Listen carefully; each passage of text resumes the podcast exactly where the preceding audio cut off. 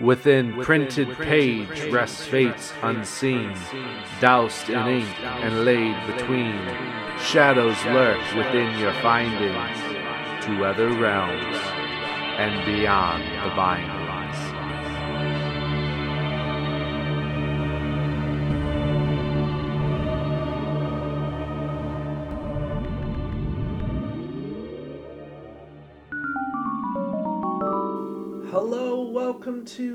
The Bindings. I'm Max Lopez, and this week we are going to be jumping back into the Discworld series. If you recall or have read any Discworld books by Terry Pratchett, you'll know or remember back to the episodes that Discworld is a planet that is a disc. It's a flat disc, and it rides on the back of four giant elephants that are sitting atop the shell of the Great A'Tuin, which is a galactic sea turtle that is soaring through the stars and uh, carrying this entire world with it.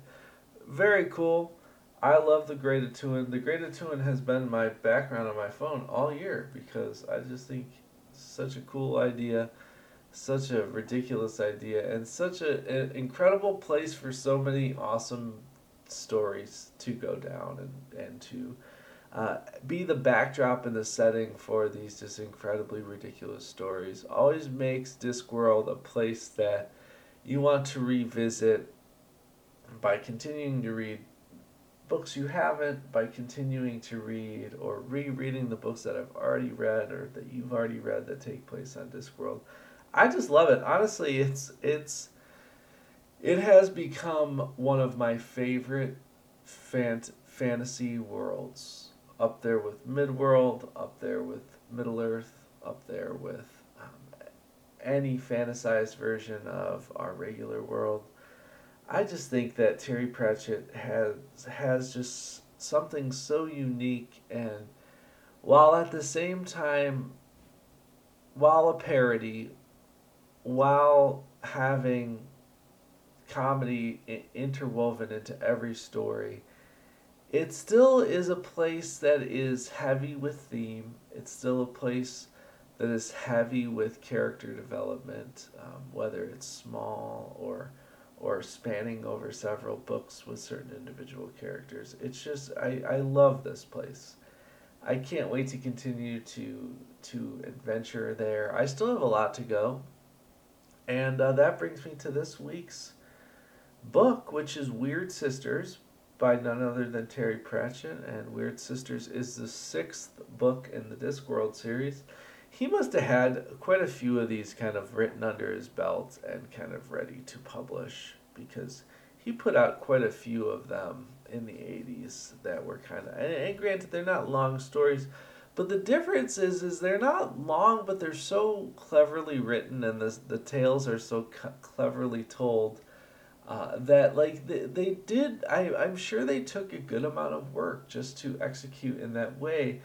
But f- I I've done my research on, on Terry Pratchett, and I've I've watched any interview that I could get my hands on, and I have a feeling that although maybe to you or I or to most people it, it may seem like quite a bit of work writing in this clever tone, but it just was the way that Terry seemed to think. And it, if you watch any videos of him being interviewed, the way that he speaks about anything is is basically like you feel like you're reading the, a Discworld book. And it, I, I talk about this a lot with Stephen King, where it's like that's why I've been. The, that's kind of my issue with him choosing to do the first person perspective perspective is I don't have that feeling as much that I'm sitting on the bandstand at Castle Rock in Castle Rock and Stephen King's telling me a story. You know, I don't feel that when it's told in that first person and King has that done that that storytelling element where I feel like he's the one telling me the story so ingrained in me and and Pratchett really has that as well. And once you see those interviews with with Pratchett, it's even more so than Stephen King. Like in that way of just you can see so much of his personality put into each one of these books that I've read from being incredibly clever to being ironic to being comical and to being like very deep and very introspective introspective about so many different things both in our human form and on the existential side of life. So i, I really love terry pratchett for that.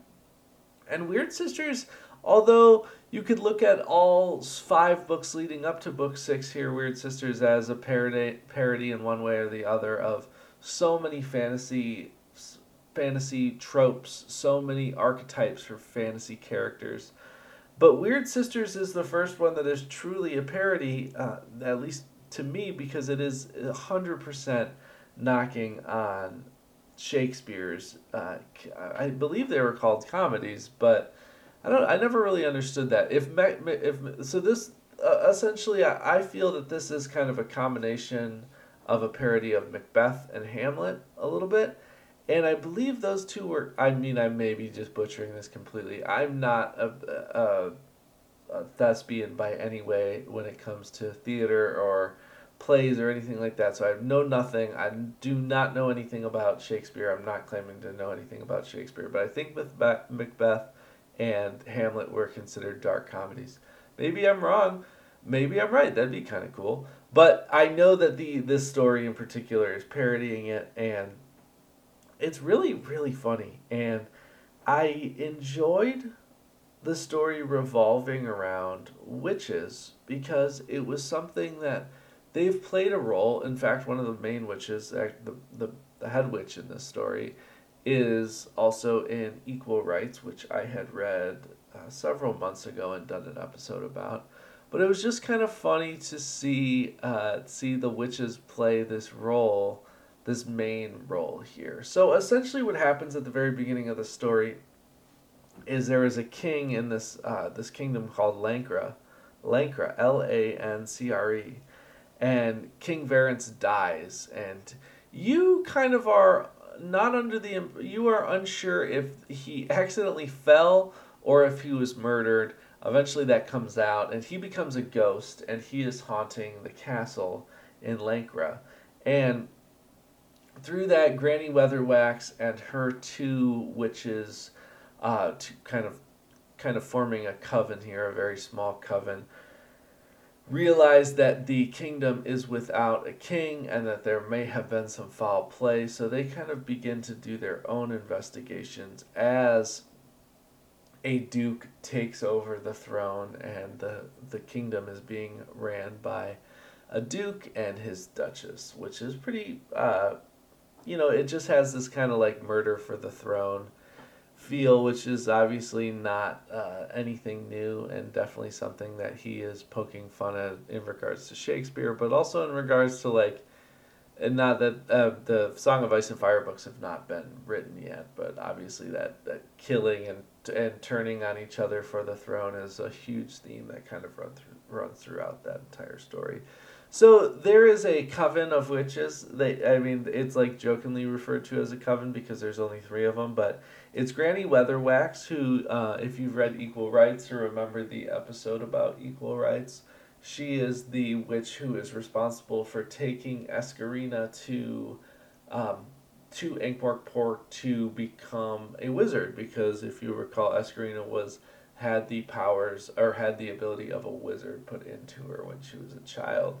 And uh, then we have Nanny Ogg, who I believe does make an appearance in uh, Equal Rites as well. And then we have a new character, Margaret Garlick, who is not your conventional witch. She doesn't look like your conventional witch. She um, She's much younger. She refuses to wear the pointy hat. She wears things of the occult, though, to, to make sure that people are very aware that she is a witch. And this actually reminds me of one of my favorite aspects of this story is like it's constantly joked around about how there's like certain expectations that people have of what like a witch should be and whether or not they fall into those specific expectations. Whether it comes to like conjuring of spells or conjuring of potions or or any magic really at all it's kind of like what people assume it is and what it actually is and granny weatherwax makes a point to explain that at one point makes a point to explain that headology is actually the highest form of magic. And headology is basically something that any of us could practice. It's just manipulation of people's behaviors in order to get what you want out of them. And it's it's kind of just uh, I I guess manipulating people into getting what you want out of them. I think I explained it perfectly well the first time, in fact. And uh, it, it's just funny how she does that. It's almost like she uses the power of confusion in, in ways to get what she wants or to get an outcome that she wants out of a certain situation. So, uh, pretty awesome. And I love the I love the, I mean, not much character development. A lot of these stories don't they don't really rely on it at all. Instead, you're kind of dropped into a character in, or into a group of character characters and you're almost just like fortunate enough to be able to view what their story is for this individual period of time. And this this is very much that as well. And so Granny Weatherwax and her coven start to realize that the land seems to be sick in a way, and they discover through um, through calling forth a demon that uh, the land actually requires leadership. It actually requires a king, so they need to help uh, replace the king because the land is very aware that the duke is not the true king. So that's essentially where the bulk of this story lies is the the coven of witches attempting to bring a king back to the kingdom of Lancre. And through that we're introduced to uh, the new duke of the kingdom who is attempting to be king. He has a what you would assume is a jester, but he's only referred to as the fool. He ends up with sort of a love interest for our witch Margaret Margaret Garlick. Uh, then another interesting aspect of this story is we're introduced to a dwarf, which to my knowledge, dwarves had not been introduced into the Discworld series yet. This is the first introduction. His name is Hwel, H W E L, and he is a dwarf, and he's actually a playwright. He writes plays, which that's also kind of uh, humorous in so many ways because dwarves, especially in Tolkien lore, are very brute. They're very stubborn.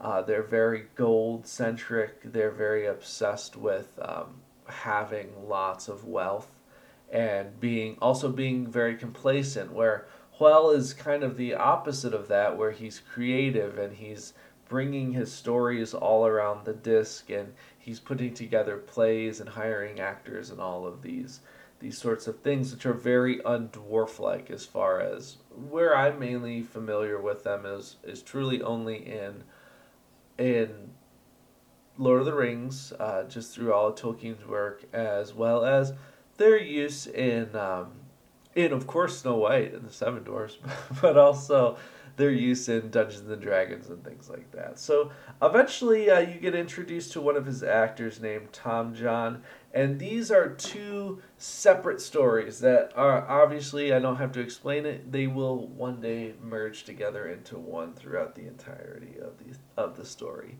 in Wyrd Sisters here. So I did love that. It was kind of like this like you're introduced to Hwel pretty early and he's writing these plays and like you're just kind of sold into it just because it's kind of quirky and what Terry Pratchett does doesn't always need an explanation. I'm, I'm kind of just, his books are so short, you know, the payoff is going to come very quickly. So I just kind of sat back and enjoyed it and uh, and let those two things merge eventually. Now we did get several different appearances of death in uh, in the story here. In fact, my favorite my favorite quote, possibly definitely my favorite quote that came from this individual story, but my one of my favorite things that I've come across in any of the inclusions of death in in Discworld, which some of you may remember is my favorite character uh, this is the quote. It says, There was something here, he thought, that nearly belonged to the gods. Humans had built a world inside the world, which, ref- which reflected it in pretty much the same way as a drop of water reflects the landscape. And yet, and yet, inside this little world, they had taken pains to put all the things you might think they knew would want to escape from hatred, fear, tyranny, and so forth. Death was intrigued They thought they wanted to be taken out of themselves, and every art humans dreamt up took them further in. He was fascinated. I just think that's such a beautiful assessment of of our creation of art, uh, and, and just in general in humanity is we're trying to build these these pieces of art, these pieces of creativity that make you think outside of the box, make you look into the existential when uh, everything we've truly dreamt up, where whether it comes to books or it comes to TV shows or it comes to music or any form of art, it brings you back into that. It brings you back into what it means to be human. So, uh, death puts it into this perspective with it with the attempt at escapism we continue to lock ourselves further into what we are essentially trying to escape and that is just uh, i love that that little bit there because that is just so terry pratchett that is so just his way of thinking i mean it's just so cool how much you you feel like you can really get to know pratchett just through this writing his style of writing like I I don't feel like I know Stephen King. You know what I mean? Like in that way of like his writing doesn't necessarily make me understand who he is. Sometimes, especially in his newer stuff, you get like a you can pick up on his political views, that's for sure. But you don't get a lot of like who he is as an individual and like kind of what his thoughts are, like what his thought processes are like. But with Pratchett, I feel like every time you get something clever that's like this introspective or extrospective view of something, you're getting a little tidbit of who he was and how his thinking how his thinking worked and how he viewed our world and how he viewed life and how he viewed just the existence of the universe universe on this grand scheme of things and I love that about these stories. I, I, mean, it's it's a huge part of what draws me back to his writing. Is I'm so curious how he's going to find some clever comedic way to address something profoundly deep and profoundly interesting, and do it in this means of like it, it's just so low stakes, like I mean, there are these stories that like I could truly tell a friend like you should read Wyrd Sisters. It's a, just a goofy little silly book. It's a hundred and it's two hundred and twenty nine pages long, and it's I mean it's truly just amazing. Mort is a little bit longer, three hundred pages long. It's one of my favorite books of all time, favorite fantasy books of all time, and there's so much depth that lies within it that's wrapped and basted in all of this comedy and you don't even have to look that deep for it. He lays it right there on the surface, and with plenty of room for you to continue to look into it. And it's just incredible. Like, it's so beautiful. It's so quirky. Like, I love that he is that he is able to wrap all of these different perspectives of life into one thing. Never it never has to be just black and white or it never even has to be you know six colors. It's a billion. It's a it's a couple billion in his work. It's just everything. It's it's phenomenal. I I don't know. I, I just I could I don't I like it's one of those things like I have a hard time believing that there's a Discworld book that sucks. You know? it's like if Terry wrote it, then there's something there. He's not he didn't just write these stories for a paycheck. He wrote these stories because there's this certain amount of him that that seems to be lying within all of them. And I'm just excited to continue to look for it. Now the major theme that I picked up from the story is uh, like physical land, physical things desire for leadership and order. So I feel like there's this underlying theme with the the the, the land of Lancre kind of requiring and desiring an actual king. It, it, it kind of relates to this desire that land, physical things have to order. And I, it just makes me think of our, there's more order to how our world is structured, both mathematically and scientifically, than we really see in our day to day life. And, and although things do seem random and are very much so random, in a lot of aspects of life. There are there are very many things that come down to an exact science, and and our world kind of requires that to a certain degree. And, and I think he was able to establish that in while viewing this little kingdom's desire to have a king, and you could look at that in and view it in, in our whole world.